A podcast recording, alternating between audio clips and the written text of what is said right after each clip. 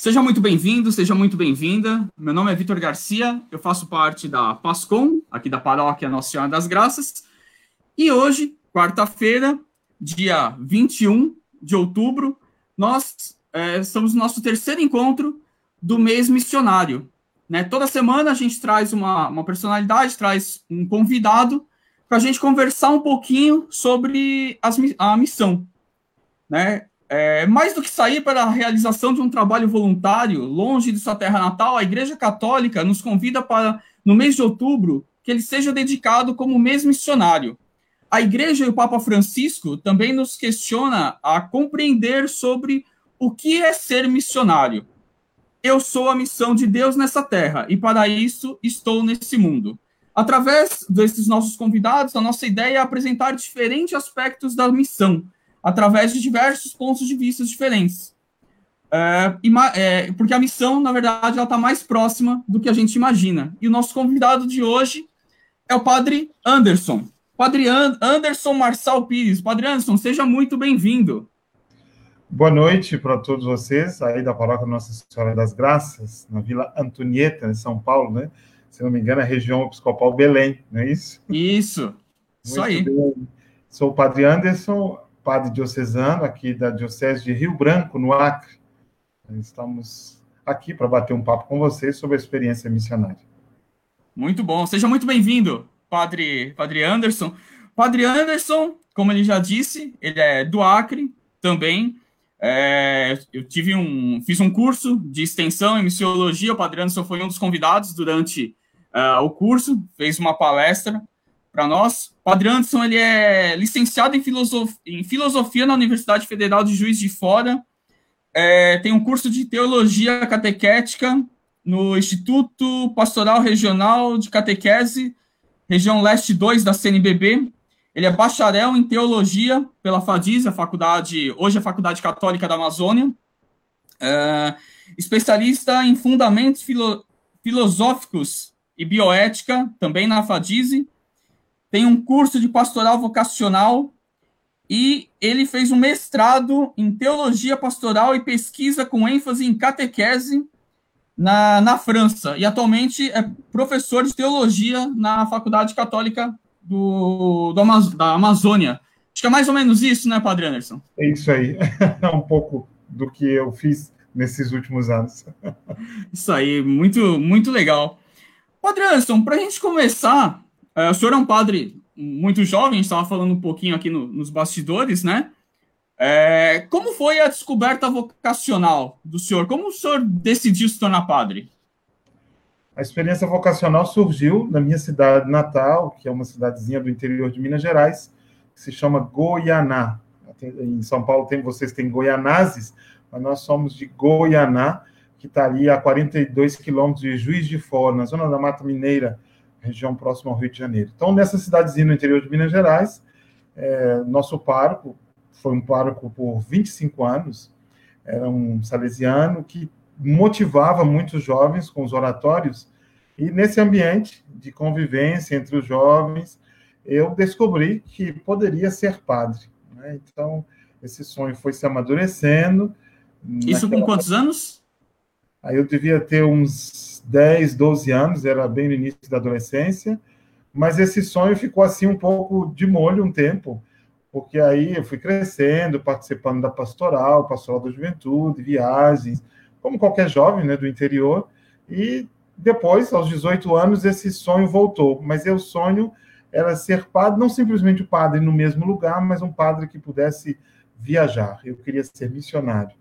Então aí decidi ser missionário e fiz a faculdade de filosofia, fiz também o seminário menor, que era a primeira parte, né, discernimento, e depois, a convite do bispo aqui da Diocese de Rio Branco, Dom Joaquim, eu vim fazer uma experiência ainda antes de concluir a teologia, e foi quando decidi ficar no Acre definitivamente, e me ordenei diácono em 2009 e padre em 2010. Né, e desde então estou aqui, eu trabalhei na pastoral vocacional, né, como diácono fui, trabalhei numa região missionária aqui da diocese, entre a periferia e a zona rural da capital, para organizar uma paróquia que hoje é a paróquia São Mateus. Né? Então, foi nesse ambiente que eu fui crescendo e avançando na experiência do ministério, junto com os padres haitianos e franceses, o que deve ter aberto assim algumas perspectivas para essa experiência na França. E, e quais foram os trabalhos, uh, mesmo antes do, do senhor se tornar padre em definitivo, né? Mas quais foram os seus trabalhos missionários realizados, uh, no caso aí no, no Acre, na sua região?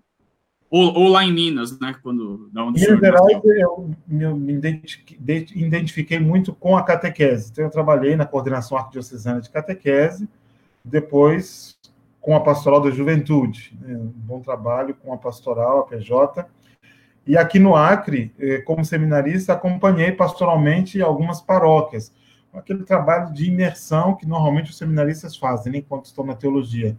Acompanhar, observar, é, formação de leigos, e de um período de férias, as férias de julho, é, eu sempre ia para as paróquias do interior para fazer essa experiência de imersão num outro contexto, né, que é a realidade no interior da Amazônia. Né? São cidades do interior com muitos, aqui nós chamamos de ramais, são estradas de, de terra no interior da floresta. Né? Então, na fronteira com o Peru, a Bolívia, foi nesse ambiente que eu fui fazendo a minha imersão antes da ordenação. E, e, como que foi a, a mudança de país? Mais precisamente, o senhor passou uma temporada na França. Como, como que aconteceu? Como que surgiu esse convite? O que, que o senhor foi fazer na França? Conta um pouquinho para a gente. Então, esse convite surgiu em 2015. E nosso bispo me propôs é, continuar a formação, porque estamos sempre estudando, né? Então, uhum. fazer a experiência de formação no exterior. Então, ele me propôs ir para a França. Foi uma surpresa para mim, não, não imaginava isso. Eu sempre pensei em trabalhar aqui. Então, ele disse para mim que a experiência na França de estudos era uma oportunidade que para a diocese seria muito cara, no sentido financeiro, mas também seria uma oportunidade de enviar alguém em missão. Então, que eu guardasse sempre presente no coração essa certeza. Eu estou na missão de estudos né, é uma experiência, é uma extensão da missão aqui da Amazônia, né, em vista da Amazônia. Então, eu fui para Paris em 2016, fui, fiquei é, alojado numa paróquia em Paris, na capital, na região central de Paris, que é o Paris 5, está ali 20 minutos de Notre Dame, é bem o centro histórico de Paris, no território da Sorbonne. Então, foi nesse ambiente é, acadêmico, que para minha surpresa não tinha muitos jovens. Os jovens é um bairro com muitos restaurantes, com muitos cafés, mas a presença de jovens, de uma juventude na pastoral, na vida da igreja, é muito, muito, muito reduzida. Então, isso para mim foi um primeiro impacto, né? Sabendo que estou na região da Sorbonne, uma das grandes universidades do mundo, e essa presença jovial não se fazia notar. Então, isso me questionou, me angustiou um pouco, de pensar, quer dizer, como a igreja, numa região como a França e na Europa, de modo geral, vai dialogar com a juventude, né, nesse contexto de secularização. Então, esse foi meu primeiro choque cultural. Né? A, a linguagem, a ação pastoral não é a mesma brasileira. É uma outra estrutura, é uma outra cultura, e tudo isso muda tudo. Né? A maneira de entrar na discussão e na análise pastoral é completamente outro. Então, essa foi a primeira experiência. Depois, o aprendizado da língua, né? Falar o francês é extremamente importante para se comunicar. Né? Então, com isso, aos poucos, fui adquirindo um, pouco domínio da língua e eu pude entrando com mais facilidade, podemos assim dizer, no, no, na ação pastoral daquela paróquia onde eu estava hospedado, né? e conciliando a ação pastoral, que significa, na Europa, atendimento no escritório, acolher as pessoas, as confissões, é, preparar os funerais, preparação de casamento e batizados. É, pouquíssimas vezes fui convidado a ir no hospital, embora eu celebrasse em duas casas de repouso, é, mas as pessoas, a família né, dos idosos, normalmente nem sempre são praticantes, então essa assistência sacramental aos idosos é muito limitada, sabe? Então, é uma realidade que eu enfrentei. E depois eu fui convidado pela Diocese de Paris para acompanhar pastoralmente uma comunidade portuguesa. Então, essa comunidade portuguesa, aliás, diga de passagem, em Paris, eh, na França, a maior comunidade estrangeira de católicos são, é a comunidade dos portugueses. Então, eles são muitos espalhados em toda a França e na Europa, em vários países. Mas em Portugal é extremamente grande a comunidade. Então, são várias paróquias que acolhem comunidades portuguesas que guardam suas tradições das aldeias portuguesas, sobretudo do norte de Portugal. Então, eu exerci aí meu trabalho pastoral mais, com mais dedicação, até pela facilidade da língua.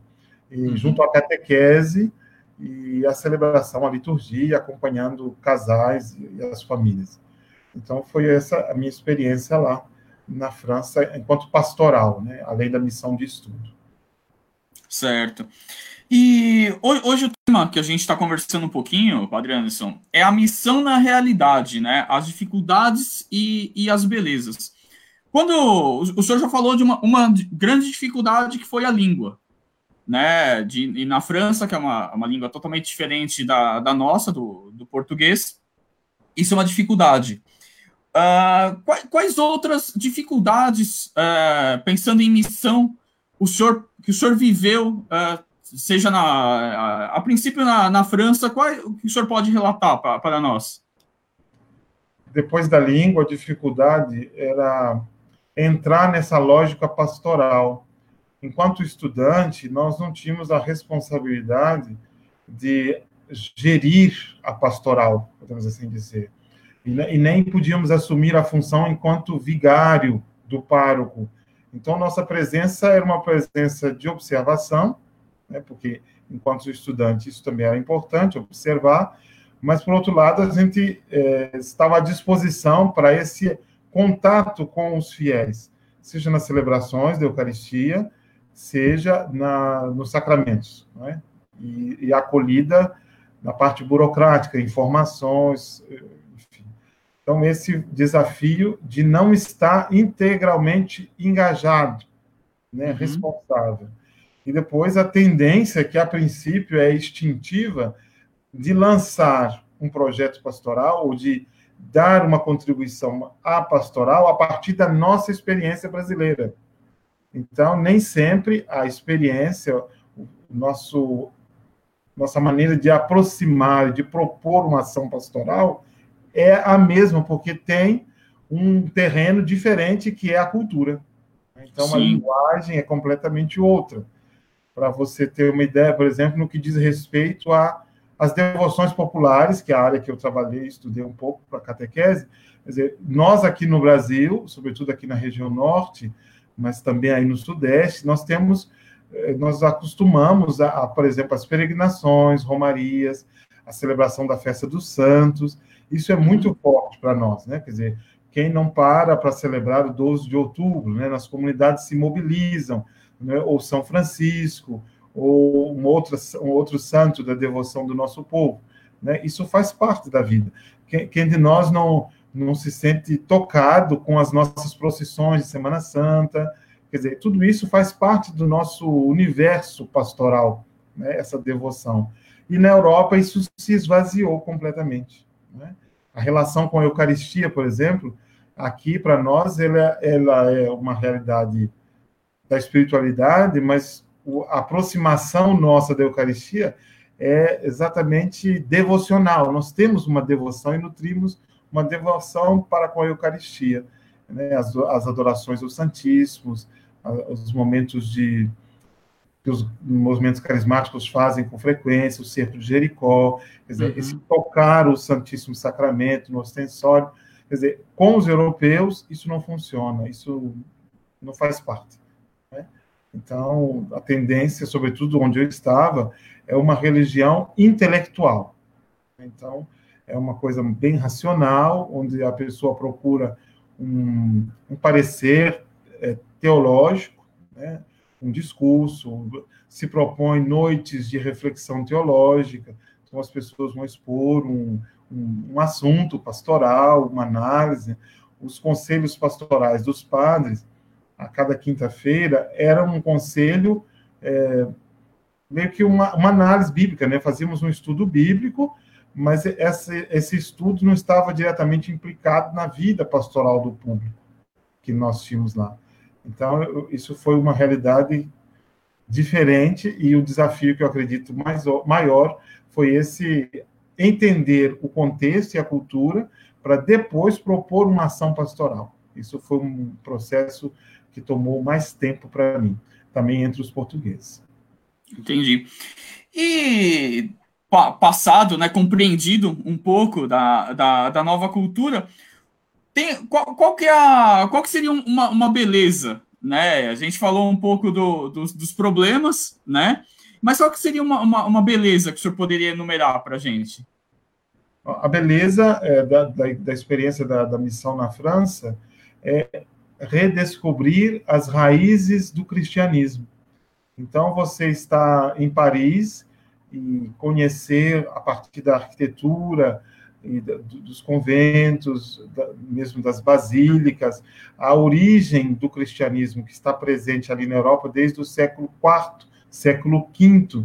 Né? Então, os primeiros mártires de Paris remontam a essa época, né? o século IV ainda.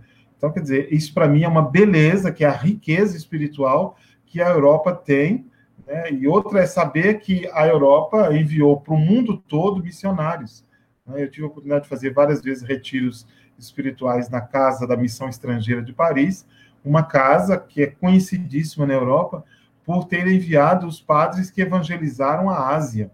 Né? Então, toda essa a presença da igreja no, na região asiática, né, no continente asiático, seja a China, o Camboja, o Vietnã, tudo isso, foram missionários franceses que partiram em missão. Né? Então, juntamente com os jesuítas e outros, esse trabalho, os mártires que lá ficaram, isso é uma riqueza e que acho que valeria a pena a, a igreja na Europa redescobrir tudo isso sobretudo nesse momento de secularização crescente. Muito, muito, muito legal. Acho que, acho que é muito engrandecedor, né? De, de qualquer forma, é, beber de outra cultura, né? E também partilhar, acho que um pouco da, da nossa cultura para eles, né? Sim. Sim no, no, último, último momento meu na formação, lá na, em Paris, antes de voltar para o Brasil, foi me pedido pela parte da comunidade onde eu morei durante esses quatro anos quer dizer, o meu olhar enquanto missionário na Amazônia para a realidade da paróquia.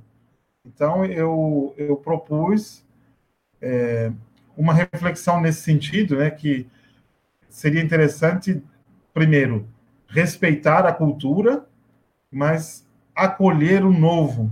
Né? O novo que eu acredito seja a presença dos migrantes.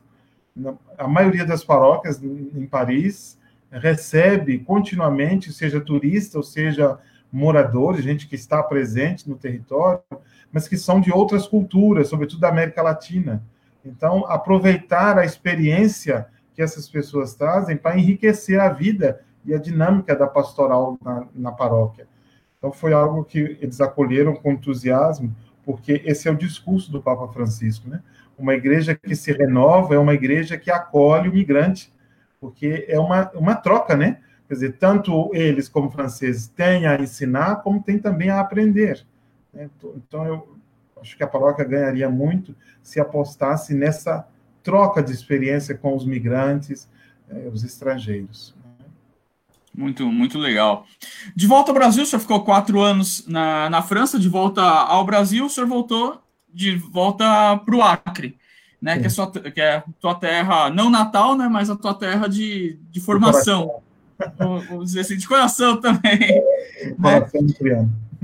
Quando, quando o senhor retornou para a região norte, né? Quais são as maiores necessidades e dificuldades que o senhor, que o senhor enfrentou? Olha, o contexto é esse da pandemia, né? Então, eu saí da França num processo de, de de desconfinamento da, da, da, pandemia, porque era a primeira onda, estava passando, e cheguei no Brasil em meio à primeira onda, talvez, né? ainda estamos, né? aqui no Acre estamos tendo muitos casos ainda. Então, aqui cheguei com a igreja, é, as portas fechadas, todas as celebrações online, as atividades pastorais suspensas, as aulas da faculdade retomando de forma de videoconferência pela, pela internet. Então, esse é o desafio, né? Quer dizer, eu não sei nem mesmo onde eu vou pisar pastoralmente, porque nesses dois encontros que eu tive com o bispo, ele disse, por enquanto é esperar, né? Então não, não temos não temos nomeação, não temos muitas perspectivas. Então está tudo em suspenso, pastoralmente falando, embora que as atividades online continuem, as missas presenciais com os protocolos já começaram, mas projetos pastorais ou, ou uma missão específica para mim ainda não tem. Então está assim tudo em suspenso.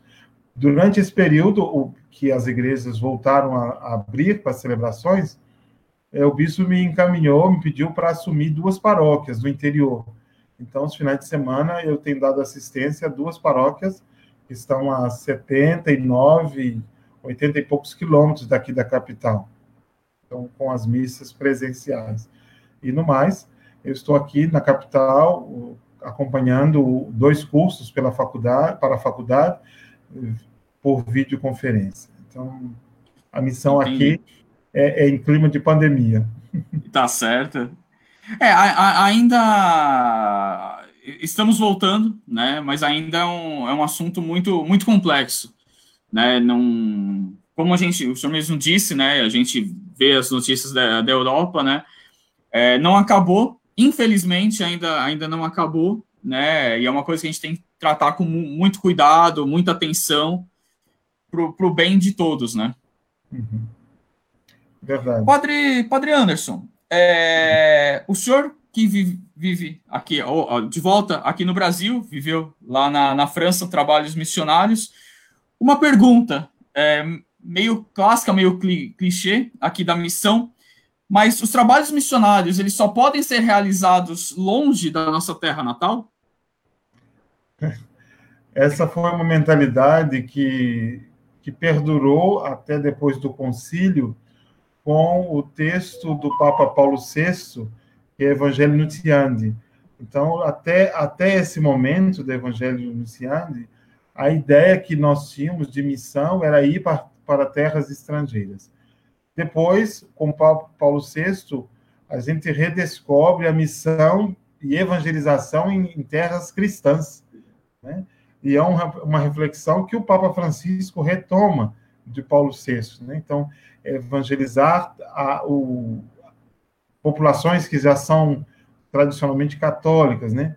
Também foi um discurso de João Paulo II que dizia da nova evangelização significa reconhecer que há terras de missão onde o evangelho já foi pregado. Então, o Brasil, um país católico, majoritariamente católico, é hoje uma terra de missão. Né? A Europa, que é berço do missionário para muitos países, é, também hoje é uma terra de missão. Então, essa compreensão de que a missão está no lugar onde vivemos, porque cada um de nós é uma, um instrumento missionário imprescindível para o anúncio do reino, onde nós estamos. Então, essa mensagem do documento de Aparecida, que todos somos discípulos missionários, é importantíssima, né? E muito atual.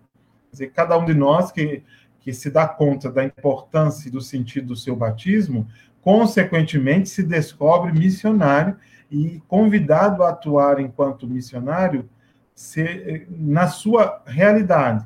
Você, como pai de família, mãe de família, você que está no mundo do trabalho, da economia, da, do, do esporte, independente do ambiente em que você atua profissionalmente na sociedade, ali também nós somos chamados a ser fermento é, e sal, né, luz na massa. Então, todo lugar, todos, todo contexto é lugar para a missão. O que poderíamos lembrar ainda a, as periferias modernas. Né? Uhum. Né? Quando o Papa usa essa expressão, ele, ele se destaca do contexto sociológico de periferia, que é aquele que está longe do centro, mas ele traz uma leitura diferente para dizer que o que é externo, que é periférico, deve se tornar o centro.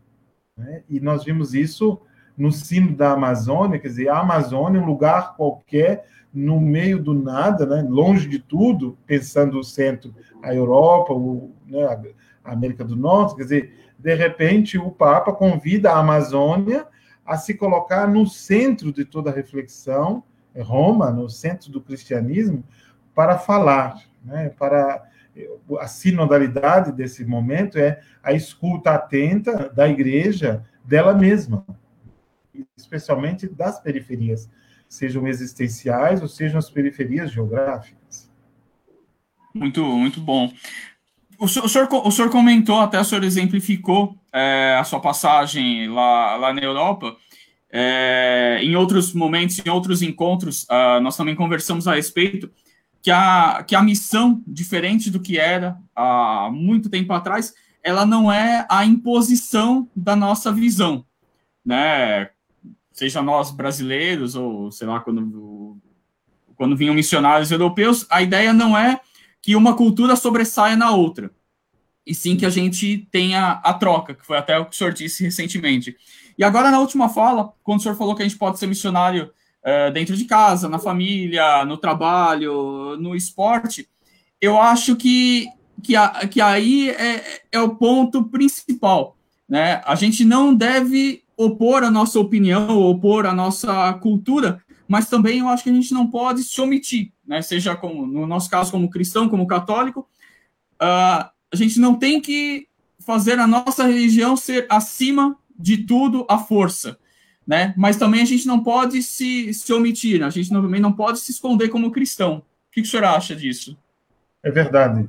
Olha, nesse tempo de em que nós estamos vendo essas ondas né, de, de migração, de gente que vai de um canto ao outro do, do mundo, né, de fato, como dizíamos lá nos anos 90, o mundo se tornou uma aldeia global, né? então as relações se tornaram muito próximas, as fronteiras se tornaram muito facilmente transponíveis, a gente pode atravessar, mas essa realidade também está no mundo da religião, no mundo do, do diálogo interreligioso. Diferente dos missionários do, do, da Idade Média ou dos ou antes do concílio, já tão recentemente, que levavam a fé. Ao contrário, hoje nós queremos propor o evangelho no meio da cultura e evidenciar aquilo que já está lá do reino. Né? não é uma reflexão nova. Os primeiros padres da igreja diziam que a semente do verbo está presente em toda parte. Então, cabe a nós, e por isso nossa abertura né, nosso colocar de lado nosso pré-conceito, nosso uhum. pré-julgamento, e também não se revestir de uma autoridade arrogante, né, do, do que somos a religião absoluta, não é despir-se desse lugar, deixar essa postura e entrar numa atitude de diálogo. E nesse sentido, a imagem da enculturação que, que eu posso dar a vocês é aquela cena de Moisés no livro do Êxodo, quando ele tira as sandálias. É, é mais fácil para nós quando tiramos as nossas sandálias, e aí querer entender sandálias como nosso, nossos conceitos, nossos valores, nossa uhum. cultura, uhum. nossos costumes.